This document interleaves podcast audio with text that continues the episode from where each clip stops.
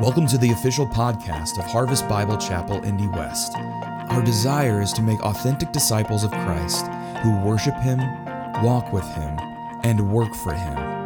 You can find more information about Harvest by visiting our website at www.harvestindywest.org or by downloading our app from your app store. We pray today's podcast will encourage your pursuit of Jesus Christ. Let's dive in. Today we're in Acts 24 and chapter 25, the first 12 verses of 25. We've got only four more Sundays left in our series. Really through the year, we've covered the Gospel of Matthew, and then we are finishing out the latter chapters of Acts, and we just have a few more weeks in that. And from Acts chapter 13 through 20, it's really has been about Paul and Barnabas and some others on ministry trips, and we've been watching them do these three loops of ministry trips that they've been doing. And then all of a sudden when we hit chapter 21, Paul is returning from what's been essentially 10 years and three ministry trips of taking the gospel to the world and turning the world inside out and upside down. And it just is a cool journey. And it's interesting when he returns back to Jerusalem, because I would think when he turns back to Jerusalem, all that, he'd get like some major high fives or something going on. He meets with the elders there and kind of catches up on what's been happening over the last few years there in Jerusalem. And then there's like no parade. There's no feast dinner to celebrate him being back. In fact, it is the very opposite of all of that. And it is actually in his face, wanting him dead and done and gone. And you sit back sometimes and you just go, man, how sad is that? I mean, just how unfair, how unjust is that? I could say, how corrupt is that? And I don't know if you've noticed this, but I can just say in my lifetime, particularly in my adult lifetime, the world just is corrupt. And it just seems like it's getting more. Have you kind of noticed that?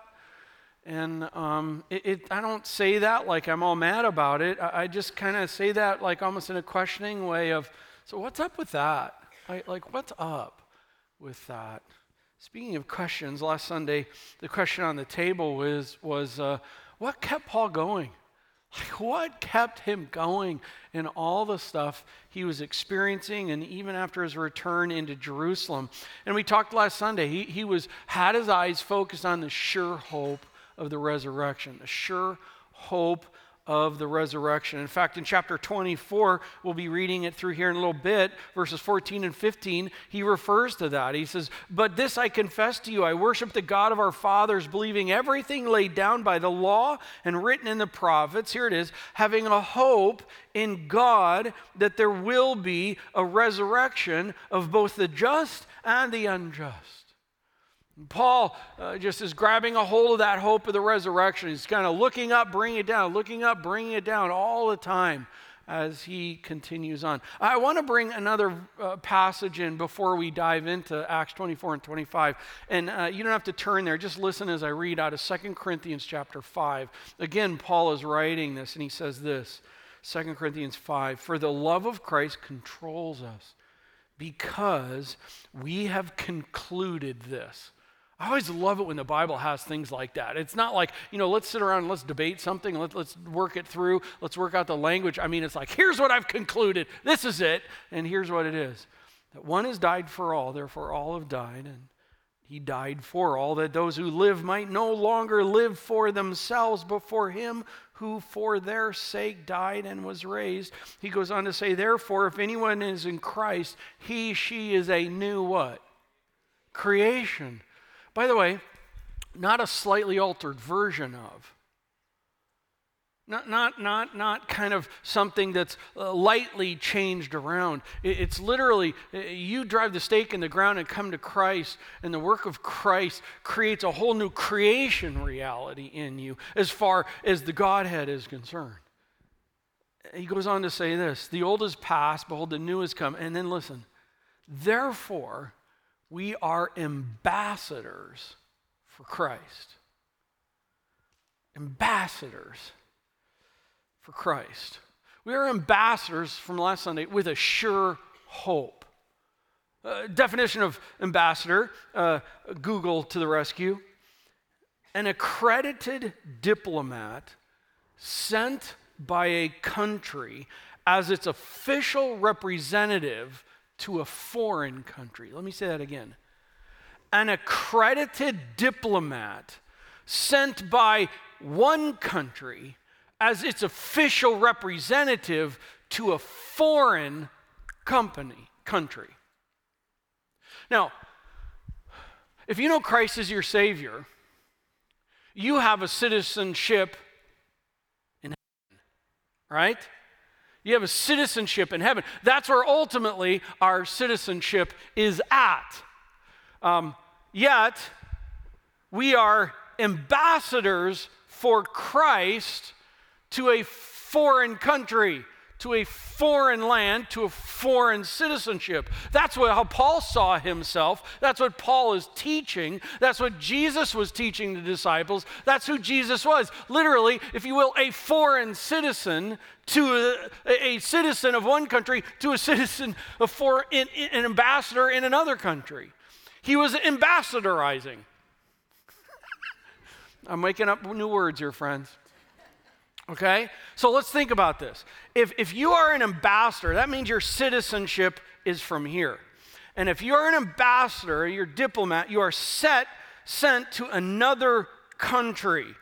And here you are in this other country. And if you are going to be a good ambassador in a foreign land, you have to understand that land that you live in. Because if you don't understand the place in which you go, what you end up doing is you bring your culture, you bring your citizenship, you bring how you think over here, and then all of a sudden you're living here and you're like, well, my goodness, this is different. Like, they do things differently. Like, life is lived differently here. What's with that? It can be, some ways, it can be like, that is really interesting. And other times, it can be frustrating as all get out.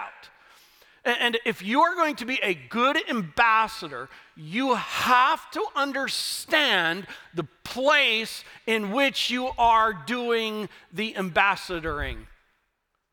Okay? Friend in Christ, brother in Christ, sister in Christ, we live in a foreign land. And if we don't understand what's going on in this place upon which we have been sent as ambassadors for Christ, I'm going to tell you, we are not going to be able to do ministry very well. Not only that, we are going to be frustrated as all fire. Today is about understanding where we live. Okay, I want to be very, very clear about that.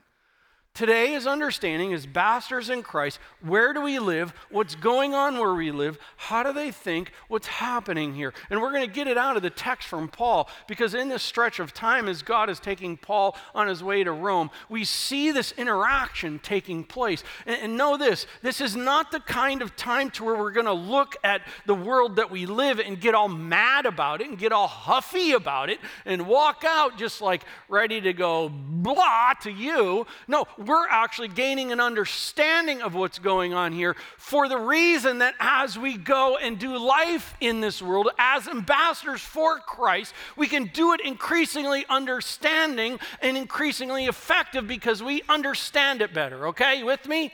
Let's understand where we are at as ambassadors. So I have 5 insights. How many insights? 5 insights out of what's happening in the narrative here on what we can learn about our world. Acts 24. As you look there, the context. You look at the very last verse of chapter 23 from last Sunday, we learn that Paul was being relocated from Jerusalem to the coastal city of Caesarea. It was really cool if you were here last Sunday in chapter 23, because here's Paul. He's being held in the tribune by the Claudius Lysias, the tribune, and the Romans there in Jerusalem in the Antonia Fortress. And then Claudius Lysias is basically saying, hey, it's time to send him to the governor. The governor's place is in Caesarea, and so they load him up with hundreds of Roman soldiers on horses, men with spears and trained in it, and put him on a horse, and gladiator, he rides to Caesarea. It's really, really cool, as we saw last week, and it's about 70 miles away. They come in, you can see a rendering on the screen of Caesarea, what it looked like in that day. If you were to be there and take a look now, it would be more of a flat because all the buildings have kind of collapsed. But this is really, I think, a tremendous rendering of what's going on. You can see the theater, you can see the sports arena where they would do the horse racing and so forth. And then back there at the top, that's what would be Herod's temple or Herod's governing kind of spot. I think all of what's about to take place here in our text is happening up there in Herod's governing home, if you will. Know this, the reason that I put these up, I think, is very important that you understand, and as we see this, that sometimes people think that the Bible is so ancient about people that are so out of touch. That is such baloney. When you look at an imagery like this on what it looked like back in that day, I am telling you, these people are incredibly capable. I mean, they had no generators, they had no electricity, they had no John Deere Caterpillar equipment to haul things around, and they could build stuff like that. Are you kidding me? They had no CAD drawings. I mean, and yet they were doing that in this governing thing. So what's happening here is Paul, really on his fourth ministry trip on his way to Rome, he is right here in a center hub of everything that is happening. And he's going to do some ministry here. Let's learn about our world through Paul's world because there's not much difference. I want to begin with verses 1-4.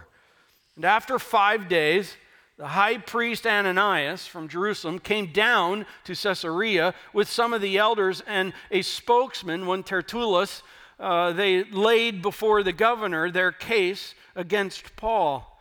And Tertullus is like this attorney. So the Jerusalem leadership who are just bagging and trashing Paul and want him dead and gone. They are in the main hub of Caesarea. They have, so it's kind of like Supreme Court.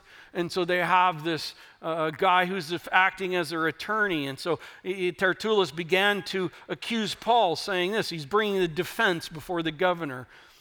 He speaks to the governor. Since through you we enjoy much peace, and since by your foresight, most excellent Felix, reforms are being made for this nation in every way and everywhere. We accept this with all gratitude.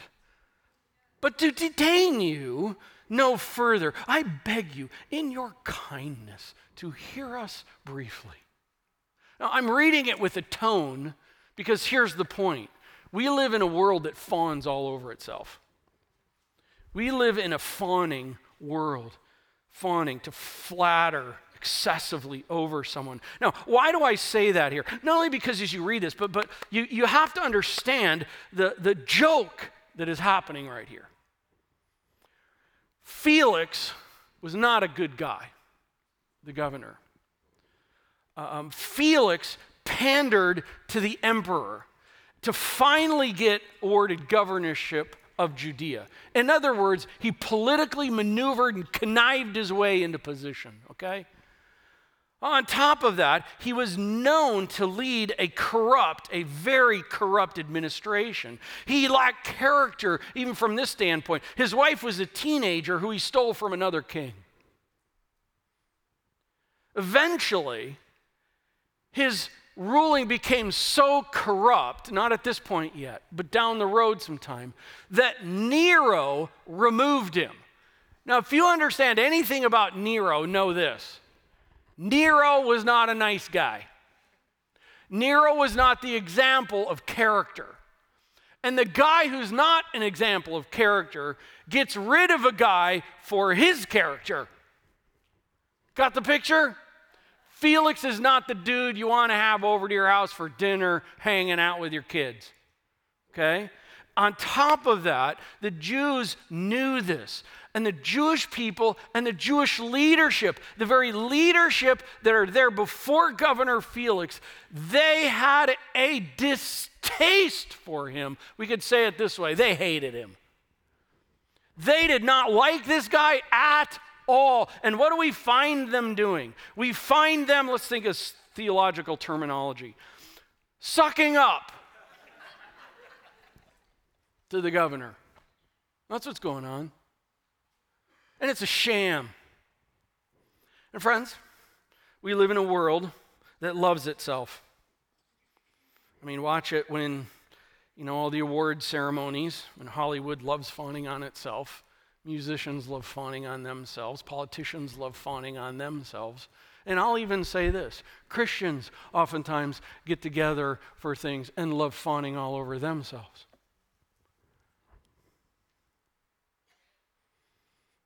And here we find this total corruption that's happening with the Jewish leadership fawning all over this very man that they dislike, distaste. And it's not different in our day.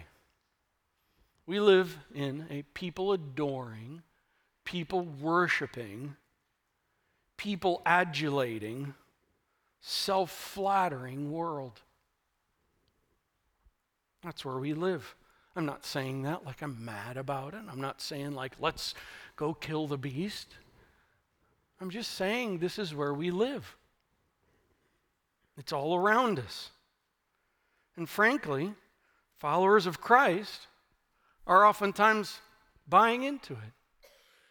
We talk more about self-esteeming ourselves than we do about self-humility.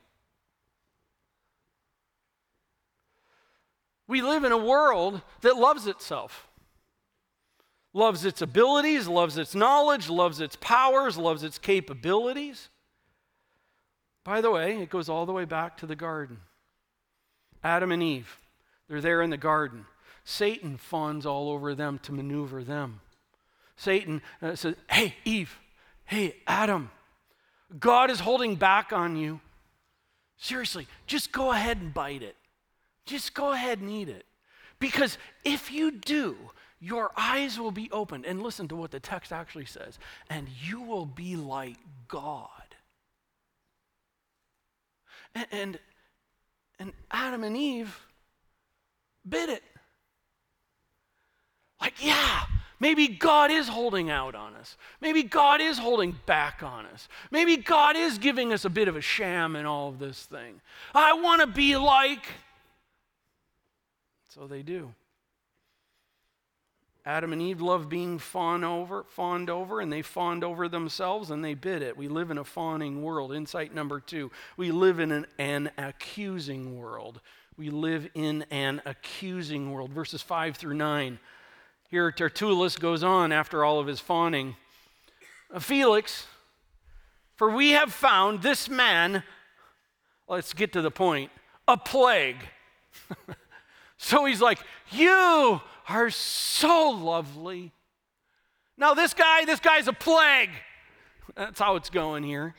He's the one who stirs up riots among all the Jews throughout the world and is a ringleader of the sect of the Nazarenes. He even tried to profane the temple, but we seized him. Lie. By examining him yourself, you will be able to find out from him about everything from which we accuse him. And the Jews also joined in the charge, affirming that all these things were so. We live in an accusing world. In fact, let's go back to the garden. Adam and Eve sin. God comes walking in the cool of the day. By the way, men who are here at the conference, God is generous with his time and generous with his person. And God comes walking in the cool of the day and, Adam, where are you? Know this, God had like the ultimate GPS before there ever was a GPS. He knew exactly where Adam and Eve were. They're hiding, covering themselves over. And so God is like, Adam, where are you? And finally Adam's like, I'm here. He's like, what's up, Adam? And when it really comes down to it, here's what Adam does. The woman you gave me. Way to go, guys. That's in our past. Way to stand up for our women, right? Not. By the way, think of that statement. The woman, there's accusing. You gave me, accusing. From the get-go, when sin comes into the picture, we find Adam accusing his wife and accusing God. And by the way, ladies, I'm really sorry in this, but also Eve did as well. Because in it, when God himself says, Eve, what's up? Eve says, the serpent, he deceived me and I ate. That is true, but I do want to say this. This is the common thing of like, okay, I was wrong, but. You see that all the time. It's like, okay, I admit I was wrong, but them. What about them? They put me in this place. That's really what Eve is kind of saying. He's blaming it on the serpent. Adam's blaming it on her and God in all of this. Friends, this is the world that we live in. By the way, Noah was accused of being a nutcase. Joseph was accused by his brothers. The Old Testament prophets were accused by their own people. John the Baptizer was accused. Jesus was accused. Stephen was accused. Paul was accused. And in our day, nations accuse each other. In our day, politicians accuse each other. Political parties accuse each other. In our day, we all accuse the New England Patriots of being cheaters, and we're correct in that. Am I right? Second service, I actually had a couple amens. But listen, we live in an accusing world. And why is this important? Listen, this isn't getting angry at our world. This is understanding our world. Why is it that we get accused? Because, friends, that's our world. That's what happens in a broken world.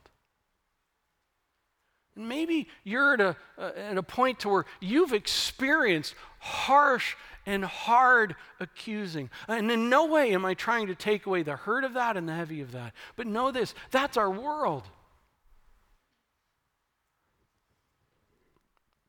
By the way, I want to note three things that Paul is being accused of. Number one, I'm going to term it, he was being accused as being a plague producer.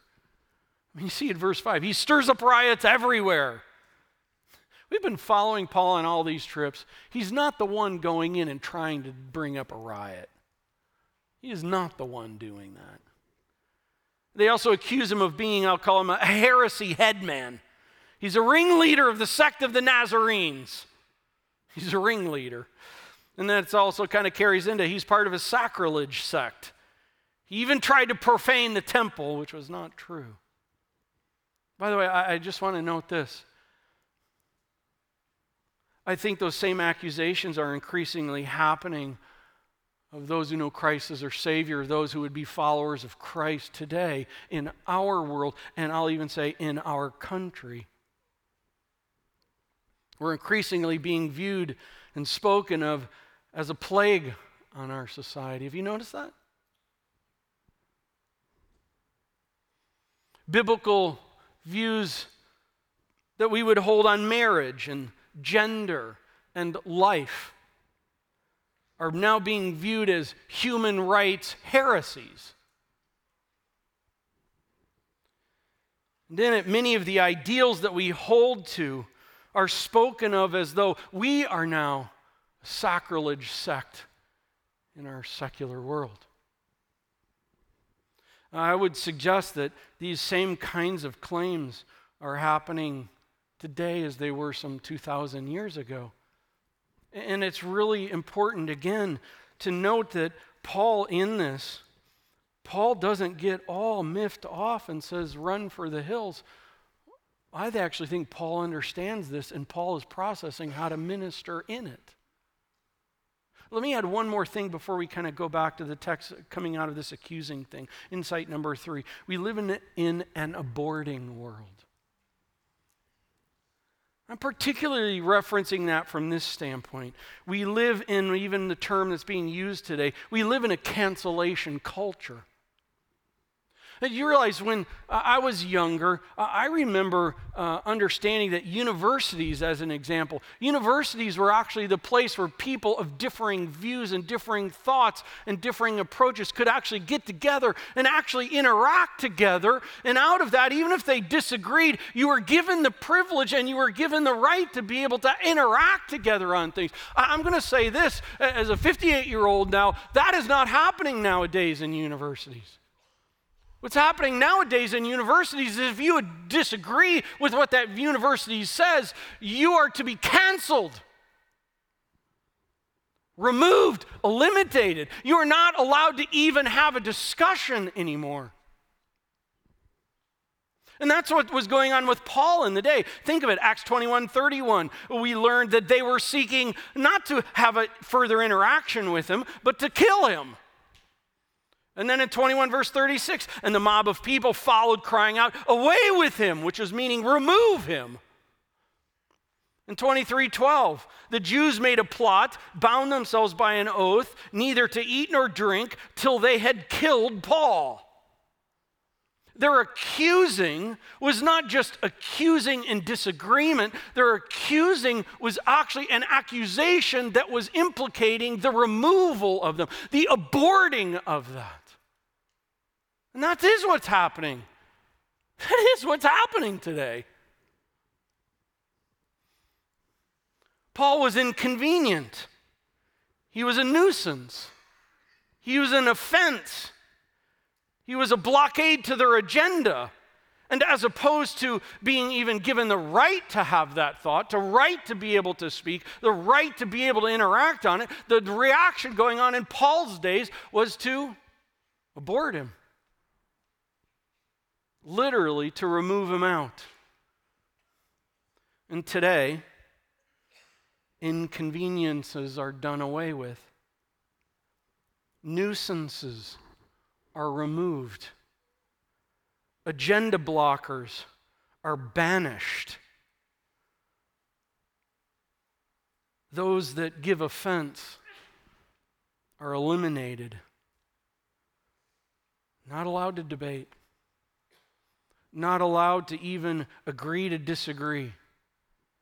It's abort. That's the world we live in. And note here, Paul doesn't say, well, everybody should get honked off and mad and kill the beast. What does Paul do? Paul, in all of that, engages. Let's watch. Let's watch. Verse 10. And when the governor had nodded to Paul to speak, Paul replied, I mean, you got the sense, again, the picture. You can just see it up in that building at the top. They're in this important room where the governor is there, and almost like a courtroom, and he nods to Paul. And so Paul, the first attorney, had the time to speak. Now it's time for attorney Paul to give his defense. Here he goes. Knowing that for many years you have been a judge over this nation, I cheerfully make my defense. I love that. He's not like, I'm all mad about it. He's not like, I've got something to cram down your throat. He's not even like making a judgment call on them and where they're at, even in all the corruptness. He's kind of like, okay, I know where I'm at. By the way, notice he doesn't fawn all over Felix. He addresses the fact of where he's at, and he's like, cheerfully, I get to make a defense. And here he goes. You can verify that it is not more than 12 days since I went up to worship in Jerusalem, and they did not find me disputing with anyone or stirring up a crowd. He's pressing back on the truths being on the table, either in the temple or in the synagogue or in the city. Neither can they prove to you what they now bring against me. But this I confess to you, that according to the way, which are essentially Christians, there would be like Messianic Jews, which they call a sect, I worship the God of our fathers, believing everything laid down by the law and written in the prophets, having a hope in God, which these men themselves accept, that there will be a resurrection of both the just and the unjust. So, I always take pains to have a clear conscience toward both God and men. Now, after several years, I came to bring my alms to my nation and to present offerings. While I was doing this, they found me purified in the temple without any crowd or tumult. But some Jews from Asia, they ought to be here before you and to make an accusation. But do you see, even though he is respectfully, truthfully, boldly speaking into the situation. He is even essentially saying, hey, these guys who are here right now, they aren't even firsthand people around with what happened. What you really need to do is you need to go get those guys that we read about in the prior chapters. They need to be here because they are actually the ones who got the whole thing rolling. Listen, Paul is graciously, lovingly, yet strongly, truthfully laying out a case on what is truth. He's not caving. He's engaging.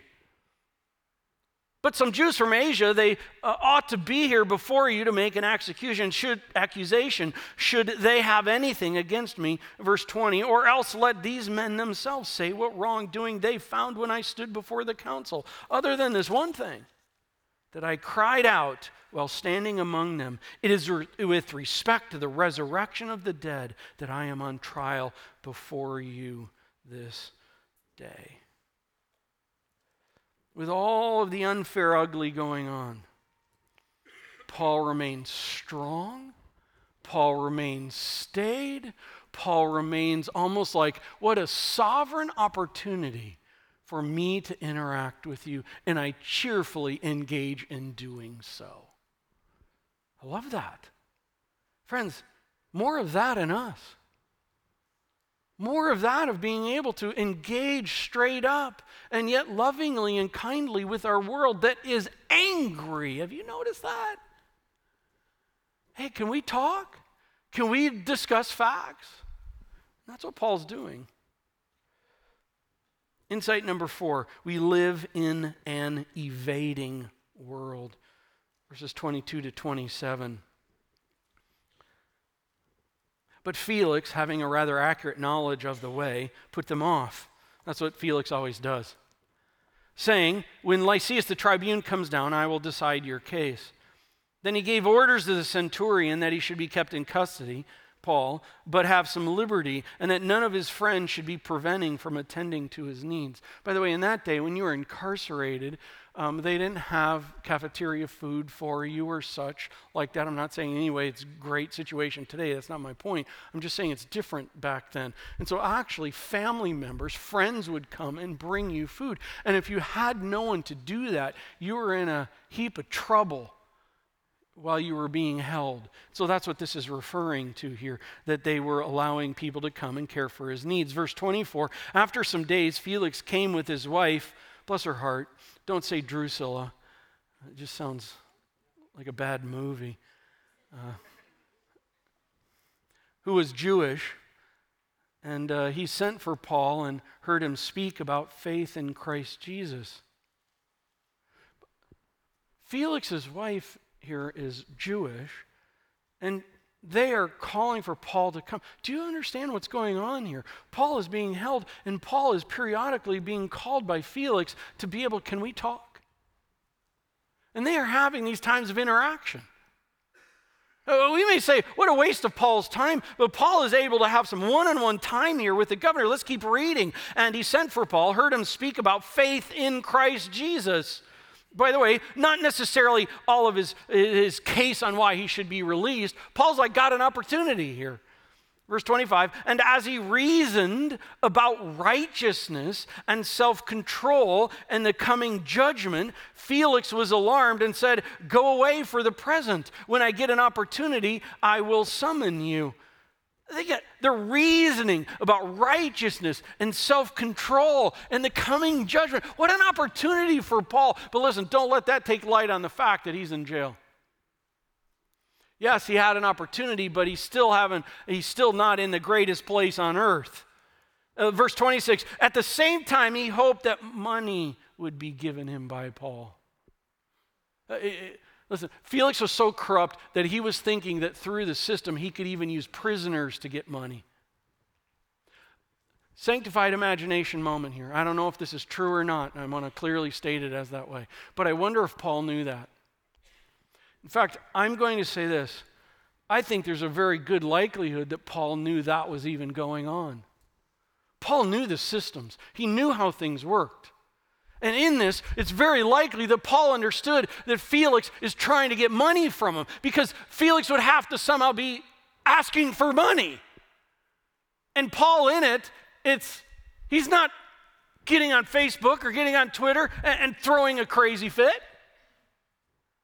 Paul's kind of like, hey, even though your intentions are wrong, I still have an opportunity to love you with the good news of Jesus Christ, even if you're not even doing it with a right motive.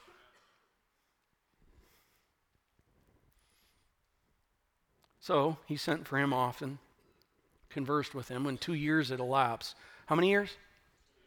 That's a lot of time. I've said in each of the other services that sometimes we can get to where we think of, eventually we'll see Paul in Rome and go, yeah, but he got to write all those epistles. Yeah, he got to be able to minister to the guys chained to him. Okay, that's awesome. But listen, can I say this? As a human being, that whole situation is like, who wants that? Sometimes it's kind of like we can minister to people who are going through really hard times, and it's like they're right in the throes of the hellfire and brimstone that's coming at them from life, and it's kind of like, hey, know this, it's all going to be good. Well, that is helpful. But right now, I'm also dying. Okay? You go to Job. It's actually when Job's friends started to speak that things got bad. Sometimes there's just be with. And here in this whole situation, 2 years, Felix was succeeded by Porcius Festus, and desiring to do the Jews a favor, Felix left Paul in prison.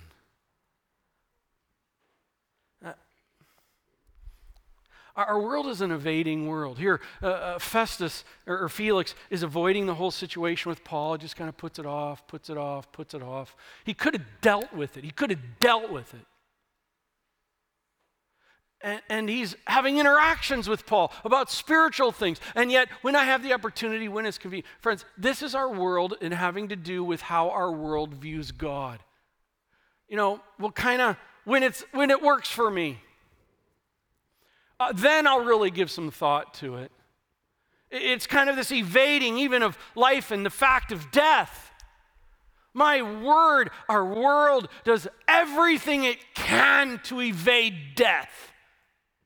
Hey, if you understand biblically that, and Christ as your Savior, Paul even talked about, for it's better for him to be with the Lord than here. When we understand the world we live in, and part of what's been interesting, and I'll just say it interesting for me today, is I've been teaching on this. I think there's something in this where this is a hard text, this is a hard sermon to both preach and to receive, because it's part of it is like, man, you're coming down on our world.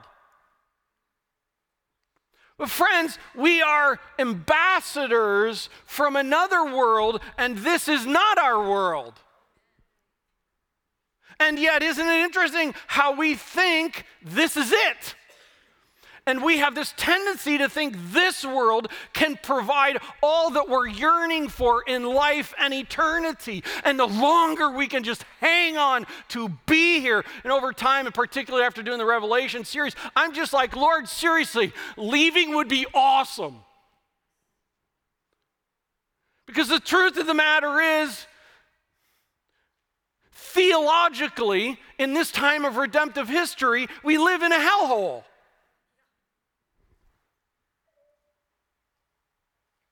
And in many ways, it's like, lickety split. However I could rhyme that, let's get out of here. But here's the deal. We're ambassadors that have been sent here. And so we continue on because there is now a purpose here. It is a broken world. It is a heavy world. It is a sad world. It is a corrupt world. But friends, we are here to bring light to a darkness.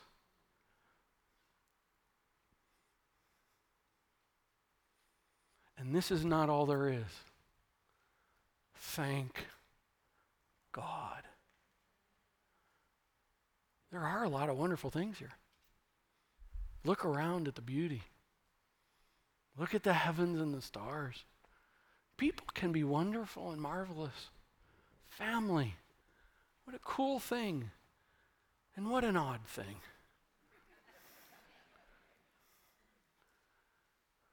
But we are ambassadors here in this foreign land. Let's finish out. Last thing. We live in a calculating world. Let me just read through the end, first 12 verses of chapter 25, and then we'll finish.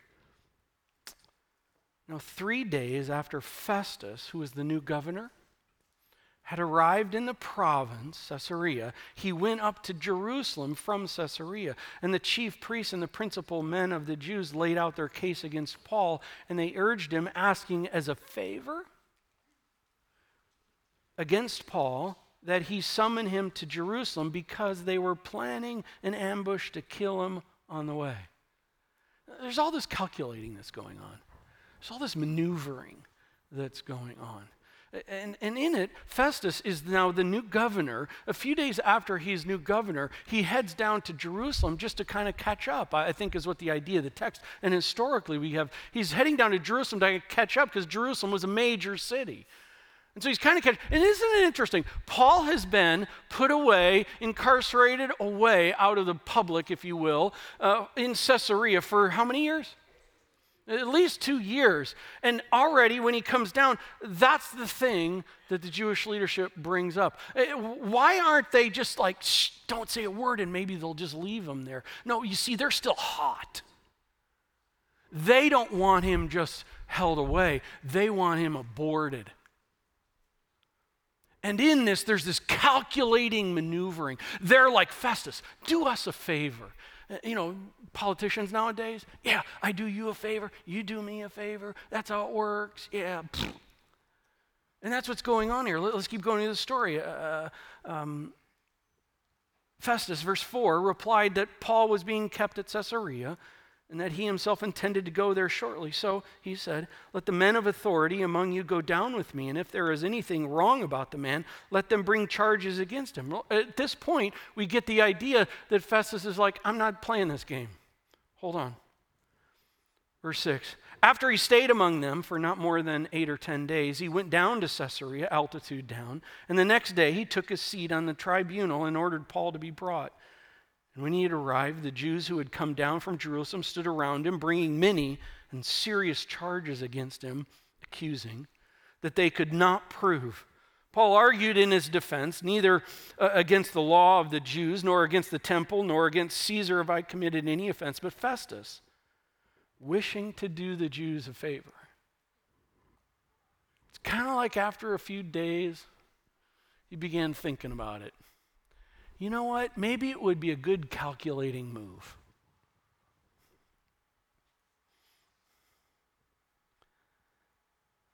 Where am I at? Sorry, guys, it's been a long week, full weekend. 9, thank you. But Festus, wishing to do the Jews a favor, said to Paul, do you wish to go up to Jerusalem and be there on these charges before... be tried on these charges before me? But Paul said, I am standing before Caesar's tribunal where I ought to be tried. Paul knows exactly. Listen, it should happen here. To the Jews I have done no wrong, as you yourself know very well. If then I am a wrongdoer and have committed anything for which I deserve to die, I do not seek to escape death. That's cool. But if there is nothing to their charges against me, no one can give me up to them. I appeal to Caesar. Paul knew what his next move was. Friends, do speak out. do enter in, do engage in. I thank you for so many people here and other Christ followers in our community who are involved in our communities and are speaking into our communities and are there to love on our communities in it. And here we have this. Paul knew the process, and he finally gets to the point where it's like, I appeal to Caesar. And Festus, when he had conferred with his council, answered, to Caesar you have appealed, to Caesar you shall go. And we're going to follow him on the trip there. We are ambassadors sent to a foreign country to ambassadorize where God has put us. And to do that well, and to do that with increased effectiveness, we need to be reminded where we have been sent to. And where we are, not in a mad way, we live in a fawning world. We live in an accusing world. We live in an aborting world. We live in an evading, our Creator world. We live in a calculating world. That's the world we live in. That's the world we have been sent to turn upside down with the good news of Jesus Christ. Lovingly, graciously, boldly, cheerfully. When we head out here in just a little bit today, you don't head out mad. You don't head out to your car like, oh, crud, got to go out to this corrupt world. When I get home, I'm going to let everyone know online how corrupt this world is. I genuinely pray that when we leave this room today, we go out understanding that. And God give us wisdom to love our world that is like that, right? More of that. And what a fitting way to be able to finish our time at the foot of the cross, remembering that it is the work of Christ that allows us to be able to do that. So would you pray with me as the communion servers get in place, and when I'm done praying and the music is playing, when you're ready, get up. There's servers in the back, servers up front. Come, get the bread, bring the cup, bring it back to your seat, and then we'll partake together and finish our time. Let me pray. Lord, I thank you for your graciousness with us.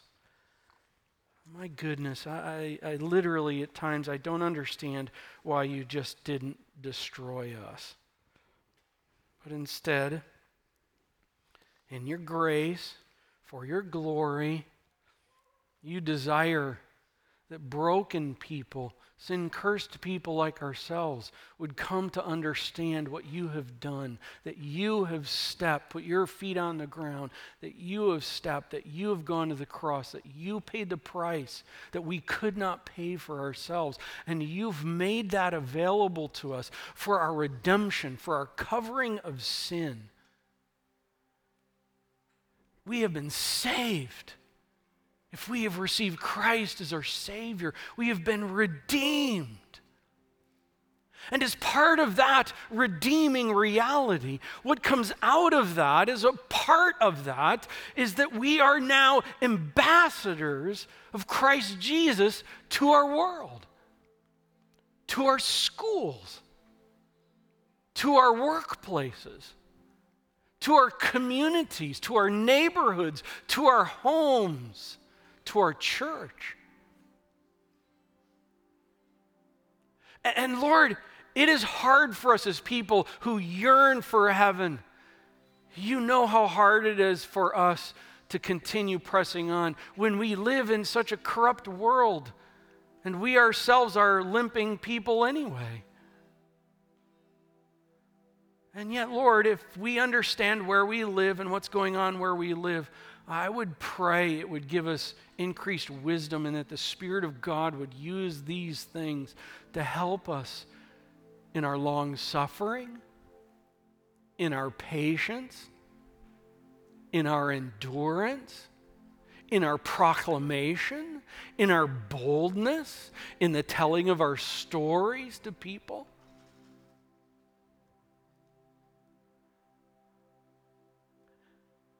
And if it were not for the work of Christ on the cross, there would be no hope. But right now, we remember the sure hope of the work of Christ. Amen.